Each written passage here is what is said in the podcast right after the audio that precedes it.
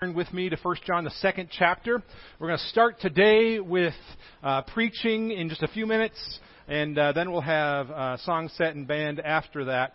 Um, we're in the New Testament book of 1 John, toward the end of the New Testament, um, in a series called Prove It, which is all about um, the proof of God's presence being something that's made known, made real in His people.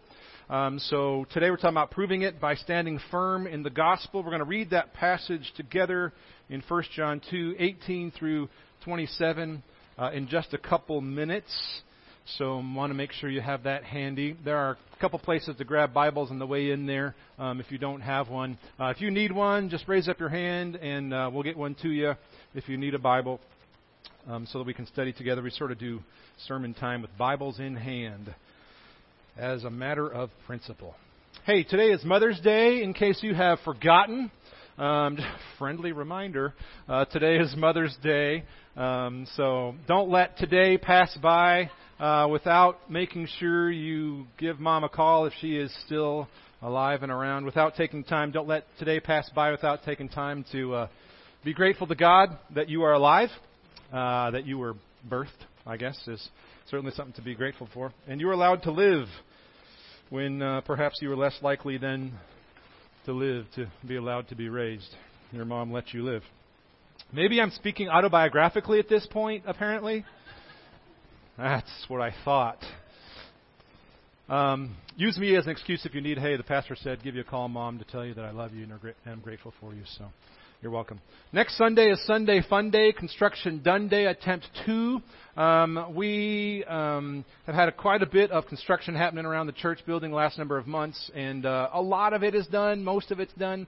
So we just thought we'd use that excuse to get together. There's going to be like kind of a fair-like festival atmosphere outside next uh, Sunday after uh, our three services.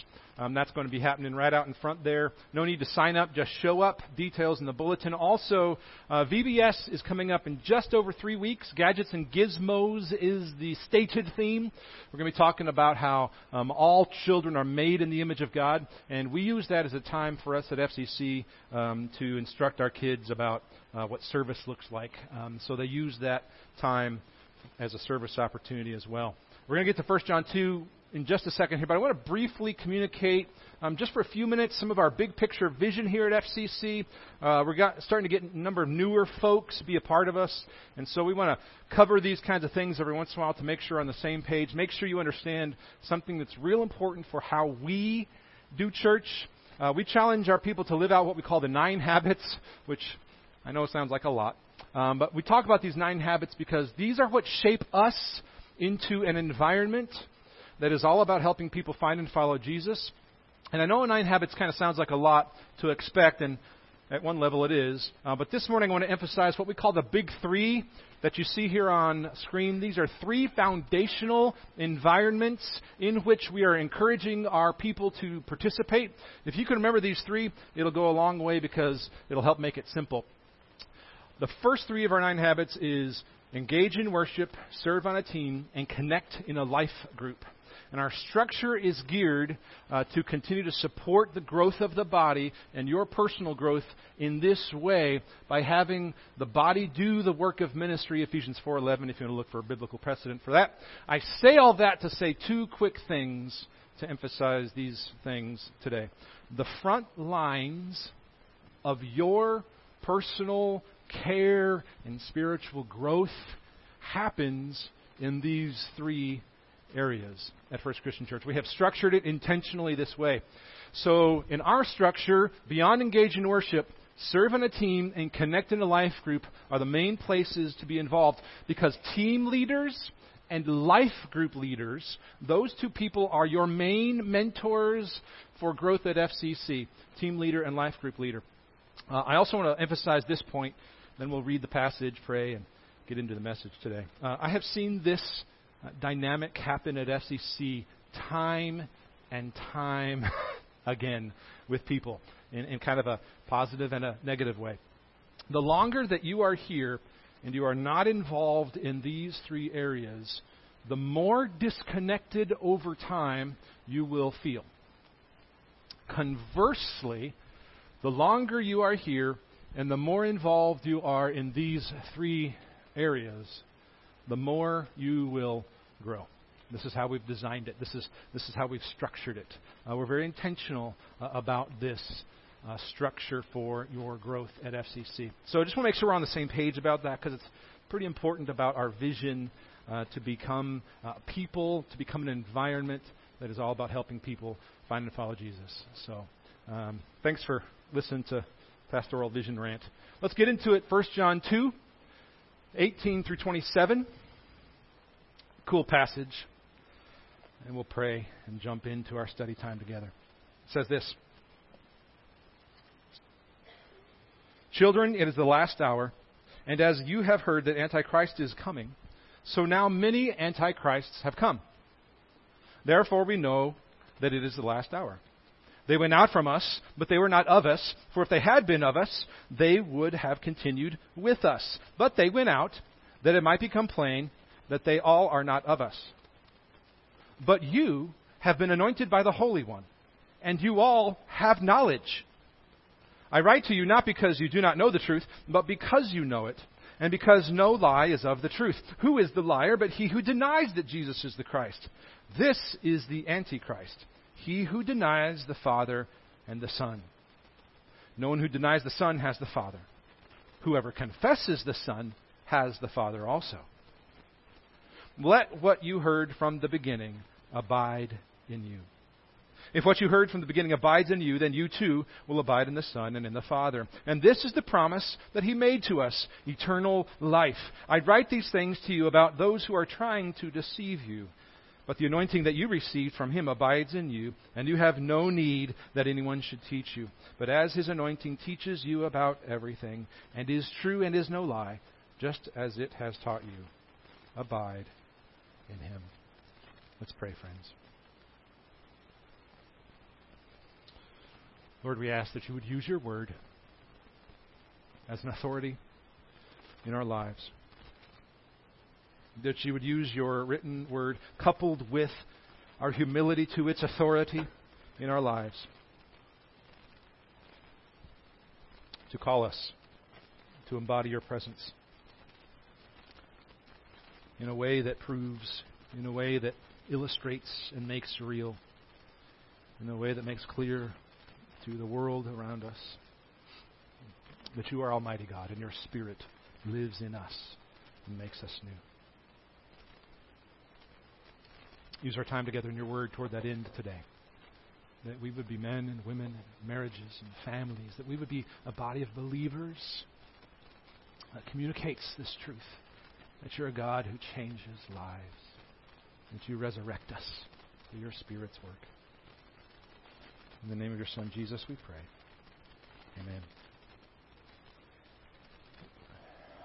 If any of you have any experience with uh, recovery programs, Do you know anything about that, like AA or NA, Alcoholics or Narcotics Anonymous, uh, then you probably know that at the beginning of every meeting, there are these weekly meetings that take place. Each person around the group introduces himself or herself uh, with a particular phrase and uh, their name, and they say like something like, "Hi, I'm Scott." I'm an alcoholic, or hi, I'm Scott, I'm an addict. And then everybody says, in response, they say, Hi.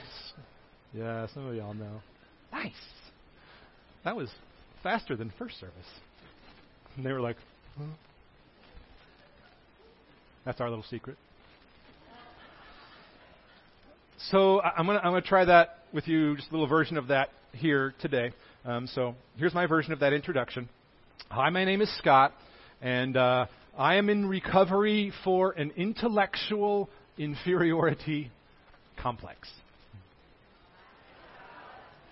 Thank you. Um, in case you're wondering, that's a self-named, self-diagnosed thing. You're not going to find that in the DSM-5 or anything like that. Um, but, but seriously, I have suffered, in, in, in a sense, I've struggled with uh, an intellectual sort of inferior, inferiority complex uh, for a long time. I, I grew up around many very smart people who knew lots of things about lots of things, especially when it came to matters of the Bible and of faith. And so I went away from those years, uh, went away as a kid with the lesson that being the best and uh, you know being the most looked up to, having the most authority in the room, sort of all depended upon being the smartest. Okay? So that's kind of a lesson I took away. Or for me, my lesson was uh, sounding like you were the smartest. That was sort of my personal shortcut to it. Um, so when I was in college and in seminary, I hung around a whole bunch of really smart people who knew lots of things, lots of things, and they all had PhDs. Um, and, and in my head, in my heart, I was going to get two, three PhDs by the time I was 30.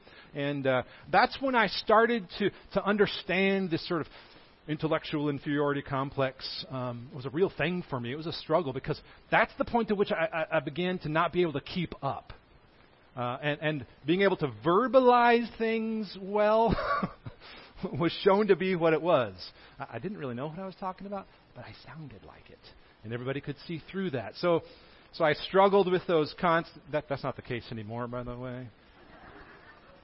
I'm just kidding. I want to give you a complex. Um, so I struggled with constant feelings uh, of inferiority, uh, and, I, and I still do. I still do when it comes to this intellectual inferiority complex. So, uh, what we're going to do today is we're going to let my shoes sort of uh, represent my inferiority complex. Uh, don't even start joking about smelling my feet that way. I'll have another complex. I manufacture complexes. So we're going to let my shoes here uh, sort of represent my inferiority complex um, here as a visual um, throughout most of the sermon. Um, we're just going to set them here and, and, and let them be kind of a, a visual of that. Uh, when I'm uncomfortable, maybe you do this when you come home uh, after a long day. When I'm uncomfortable, I take off my shoes. So we're going to let that represent being uncomfortable, inferiority, intellectual inferiority complex, all those kinds of insecurities.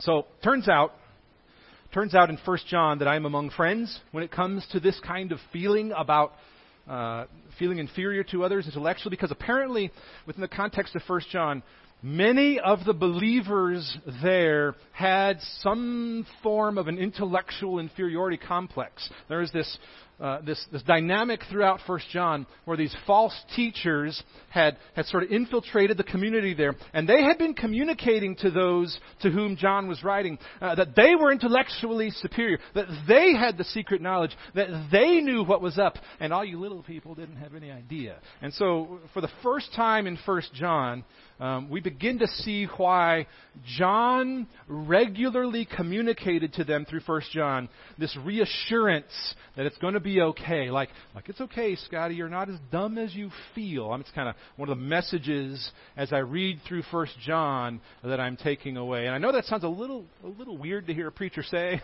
he just said, "You're not as dumb as you feel." And, and I, I do think that's akin to what some of the people in 1 John were experiencing because of these false teachers who were communicating, I know the truth, and you don't. So let's, let's see what this dynamic has to teach us today about standing firm in the gospel. Standing firm in the gospel. Jump in at verse 18, and we're going to look at just that first word because it's a way that John, the Apostle John, communicates to those who are reading, hey, let me remind you, let me remind you, you're God's child. He says this, verse 18, just the first word, children. Children. Now, the Apostle John begins here by calling his readers children. Throughout the whole book of 1 John, which only has five pretty short chapters, he refers to his recipients as children 14 times. He refers to God as their Father 13 times, and he refers to Jesus as the Son of God 22 times throughout the entire book of First John, he keeps coming back to this family of God theme. It's a little like John is saying, it's okay, fellow believers, you're not as dumb as you feel. You're not as inferior intellectually as it feels. We'll unpack that later on. And I know that sounds a little bit silly for a preacher to say, like, you're not as dumb as you feel. But I think that's akin to what was going on there. And so he writes to reassure them that they were sort of in the family. And so he starts off the book this way in 1 John 1 3. We're going to put this on, on screen here for you in 1 John 1 3. he starts off the book with this family language. He talks about this amazing truth that eternal life was made known to us, was manifest to us in Jesus, and then he reassures them that they are part of that fellowship between Father and Son. 1 John 1 3, he says, Indeed, as a way of saying, like, certainly, surely, as a way of emphasizing, indeed, our fellowship is with the Father and with His Son, Jesus Christ. So, in various ways throughout this entire book, John keeps coming back to this theme. Indeed, our fellowship is with the Father and with His Son. Indeed, our fellowship, our relationship is with the Father and with His Son, Jesus Christ. He keeps saying, Children, don't forget, you have an eternal, heavenly Father because you have fellowship with the Son. Children, don't forget, you have an eternal, heavenly Father because you have fellowship with the Son. He keeps emphasizing this to reassure them throughout the book. You aren't, you aren't as inferior as you feel. You aren't in, as inferior as you feel. We'll get to the reasons why soon enough. Let's keep unpacking at verse 18, where we see this context that motivated John to write. He says this Children, it is the last hour, meaning the time between Jesus' first coming and his eventual return, meaning we're in the last hour now. It's been the last hour ever since Jesus came. It will be the last hour until he returns. Children, it is the last hour, and as you have heard that Antichrist is coming, meaning they've heard because Jesus predicted it, so now many antichrists have come. In other words, like they're here, they're in droves, and these antichrists were false teachers, they were fakes, uh, they would they would be posers who would come after Jesus' first coming, and, and so that's why he says, "You have heard that antichrist is coming, so now because they're already among us, many antichrists have come. You don't have to wait; they're already here. Therefore, we know that it is the last hour." Now, many of us grew up Let's press pause for a second before we move on to the text. Many of us grew up hearing about this Antichrist idea. Uh, this idea that the Antichrist will be an evil beast and world power who, at the end of all time, will lead the forces of evil against the forces of Jesus in one big final battle. That is mostly based on prophecy from Revelation and Daniel and a few other places in the Bible. Um, but by the way, Revelation doesn't even use the word Antichrist. And so that kind of Antichrist is not what John is talking about here. John is referring here to antichrists as false teachers, to those who communicate falsehoods about who Jesus was, about who God the Father is, and how we have relationship with him. So that's who he's referring to here in 1 John. That's as simple as we can make it. These false teachers were the antichrists. So he's referring here to them. More about how they perverted the gospel in a few verses. But up to this point, uh, John is telling the Christians, listen, relax those of you who have fellowship with the Father through the Son, don't freak out. Jesus told us that there would be false teachers and, and that they would twist the basics of the good news. And ever since Jesus left, there have been these false teachers. You, you know them by name, some of them. Comes with the territory. Comes with the territory. So ever since he left, there have been false teachers. Keep reading, verse 19. He says, they, meaning the Antichrist people, the anti Christians there, they went out from us, but they were not of us. They left us, but they were never really part of us because they believed something different about Jesus. Details coming later. So even though you may feel inferior because of those who left, even though you may feel inferior because of those who left, he's saying they were the ones who misunderstood, not you. This is key. We'll keep unpacking this throughout. He says, For if they had been of us, they would have continued, they would have remained with us, but they went out, meaning they left us, that it might become plain that they all are not of us. So listen, John says, they've already proven whose they are. They've already told, they've already shown, they left, they believed some incorrect things about the gospel. But they've already proven whose they, are. They are against Christ. But then he says this, look at verse 20, but you, he draws a very clear distinction. They were the ones that were wrong. they made you feel inferior, like shoes. But, but, you remained and you know what you need to know. That's what he says here in verses 20 and following. You have been anointed, set apart by the Holy One, and you all have uh, knowledge, he says, the, the, the body of knowledge that you need to know to have fellowship with the Father. He says, I write to you not because you don't know the truth, verse 21, but because you know it, and because no lie is of the truth. So he's writing them not because they, they misunderstand something and they needed to be corrected, but because they needed reassurance that what they already knew about Jesus was all that they needed to know about Jesus to have fellowship with the Father. That's a key point. John is saying throughout this book, relax. You're not as dumb, you're not as inferior as you feel. Those intellectually superior ones who left were, were, were anti Christ in their understanding. Now, at this point, it's still a little confusing because um, in the text here, at least of 1 John, he hasn't really told us in specific terms what the dispute was that was going on. We'll get there in a minute, but let's set the tone before we fill in the blanks by just saying this. Let's say that uh, you had church friends. Uh, let's say they were in your life group after engaging in worship, serving a team, connecting a life group. If you had church friends who were in your life group, and they claimed that they were, in some sense, uh, anointed, like they were set apart and had special knowledge about Jesus that you didn't have, but they did. And they claimed that your understanding was inferior.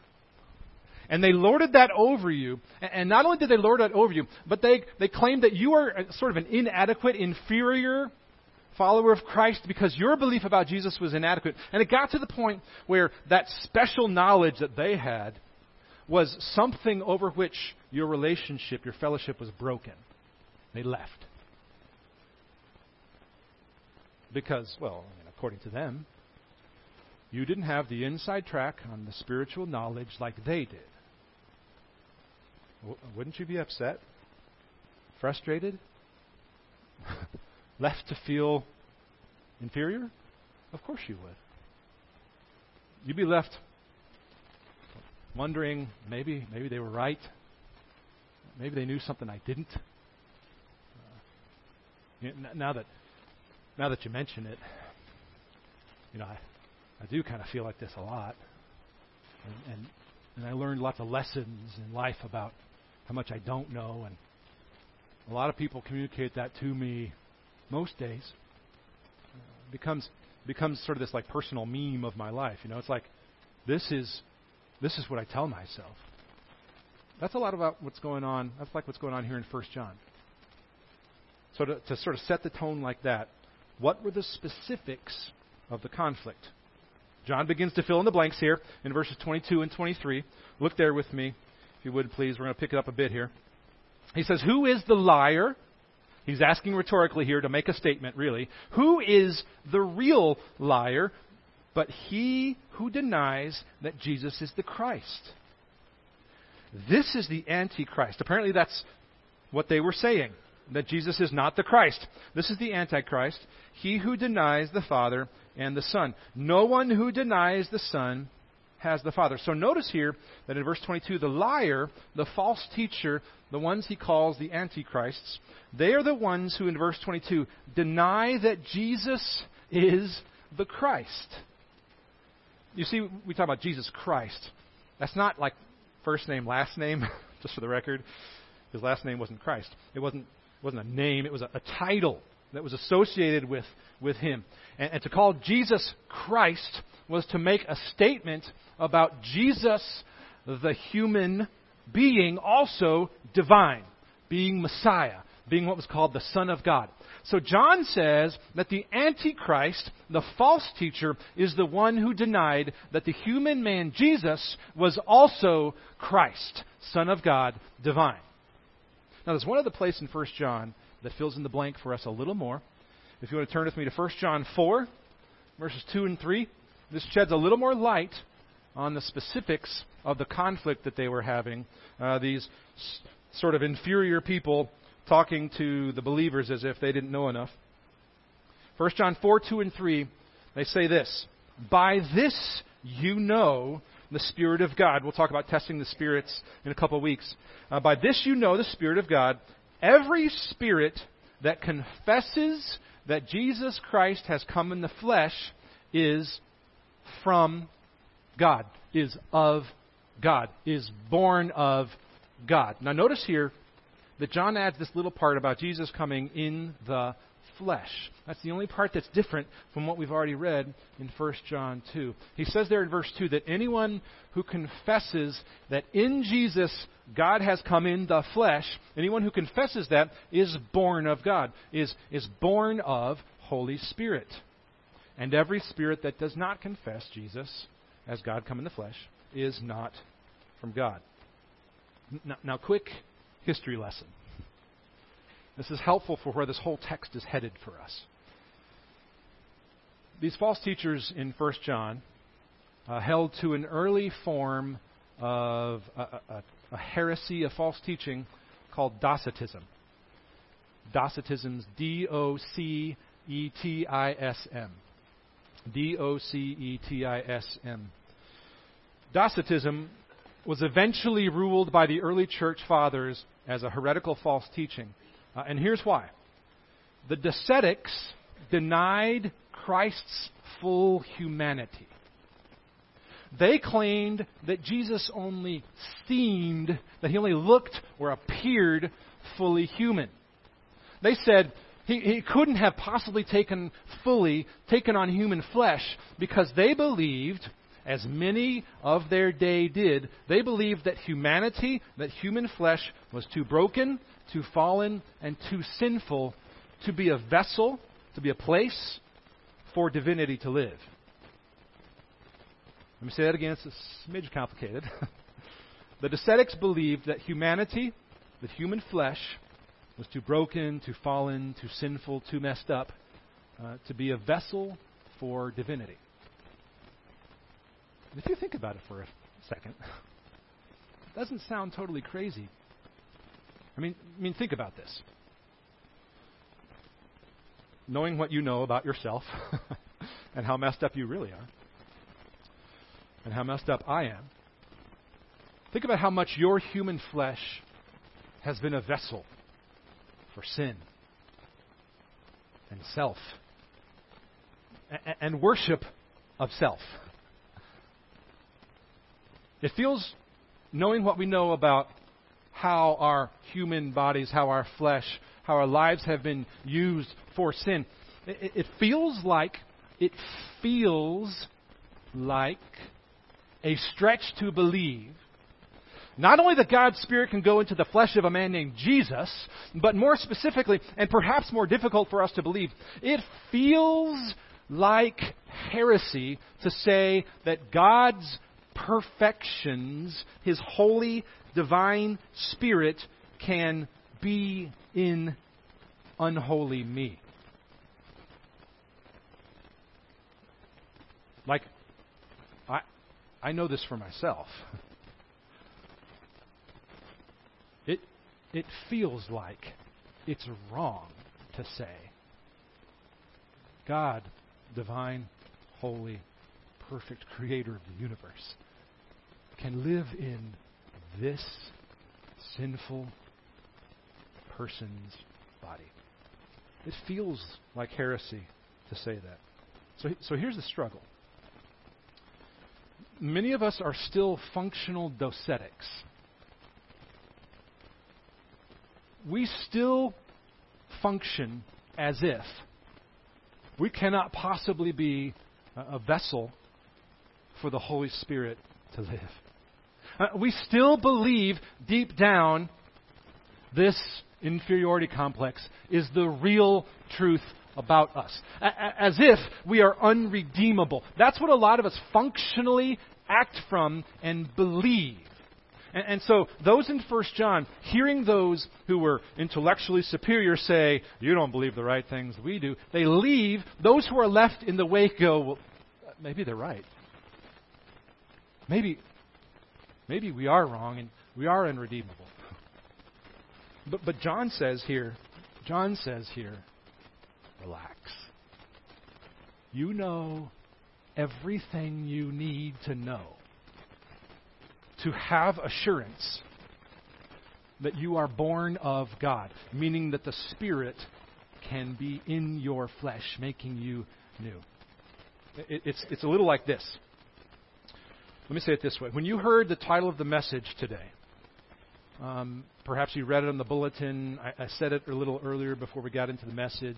Uh, we're in a series called Prove It, uh, and each Sunday is a particular way that First John teaches us to prove it. So today is Prove It by standing firm in the gospel. I suspect that when you heard that title, probably 100% of us assumed that that, that title meant we are going to learn some, some helpful knowledge and information so that we can stand firm in the truth of the gospel against all of those people who pervert it, right? Like that's, that's where our minds quickly go. Like, we got to know the truth of the gospel to stand firm against those who distort it. And while that's certainly true, that is not what John is emphasizing here in the text. He's going deeper than that. Notice what John suggests for those Christians here who are struggling with feelings of inferiority. He's saying, stand firm, stand firm in the good news, the gospel, not so much against others who distort it as for yourself. Stand firm in the truth of what God says about your fellowship with the Father. Stand firm for your own assurance that you are children. And because you believe in Jesus come in the flesh, you have an eternal heavenly Father because you have fellowship with his Son. Just look at the text. Look at verses 24 to 27 here. These are great, great verses. It says, Let what you have heard from the beginning abide in you. If what you heard from the beginning abides in you, then you too will abide in the Son and in the Father. And this is the promise that he made to us eternal life. I write these things to you about those who are trying to deceive you. But the anointing that you received from him abides in you, and you have no need that anyone should teach you. But as his anointing teaches you about everything and is true and is no lie, just as it has taught you, abide in him. Notice there, the word abide, which John clearly wants to emphasize, is used five times in four verses. That word abide there means to remain, to stand firm,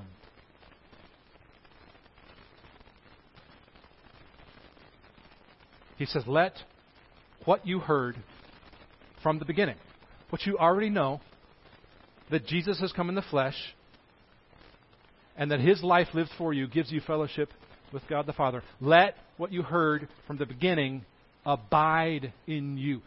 Stay, remain, stick with, stand firm in that truth. These are my everyday shoes. I've uh, worn them pretty much every day since I bought them about four months ago, five months ago.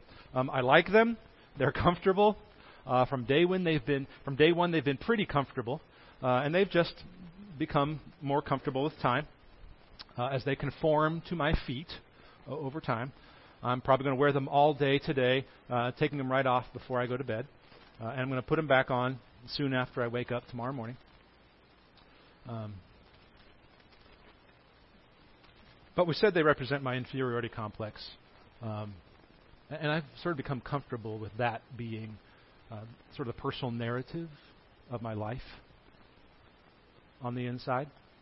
Um, I've, I've become comfortable letting that narrative um, of personal inferiority and insecurities uh, sort of become the way I think about and talk about myself internally. So many mornings when I wake up uh, and I get ready, uh, my head is swimming. swimming before I even get out the door with thoughts of the responsibilities that I feel inadequate to deal with, to bear, uh, these feelings of inferiority, to meet the day's needs. Uh, so I end up, before I even get out the door, wearing a message, like I do most days, of inadequacy and inferiority, which is something I naturally do a lot. They're just, they're just like shoes, well worn shoes. It, it's, the, it's the default personal mean for me. What John's encouraging us to do is to trade that inferiority with the words of the gospel. To put on the gospel instead of the messages we've received from the antichrists in our lives. That your personal inadequacy means you do not have a relationship with the Father. He's encouraging us to stand firm in the well worn gospel basics. The well worn gospel basics of Jesus' adequacy. That He is God in the flesh. And that He lived a perfect sinless life on our behalf that we could not. To give in to the truth, to live from the truth, to think from the truth of the well worn, regular old, you already know it. You don't have to know something more. You're not inferior because you don't know more basics of the gospel. Look in the eyes of the antichrists all around you and stand firm and stand courageously in the well worn basics of God's love for you in the first place. He proved that love for you and for me, for all of us, in Jesus. You know this. You don't need to be taught that again, except to preach that gospel yourself daily. So, so verse 24.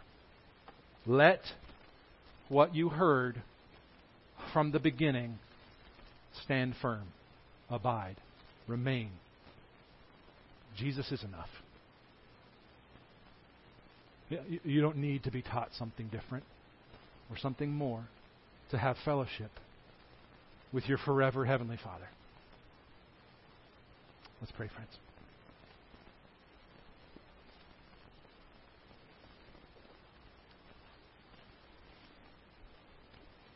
Lord, continue to teach us the precious truth that you have given us all we need in Jesus.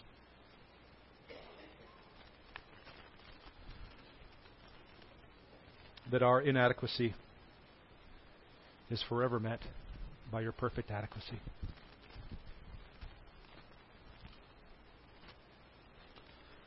Father, continue to reshape our hearts and minds around the amazing truth that in the person of Jesus, you came in the flesh and you made available to us through his sacrifice, his death on the cross, his resurrection that demonstrated the power over victory, power and victory over sin and death, that he made available to us your Holy Spirit that makes us new and that lives in us.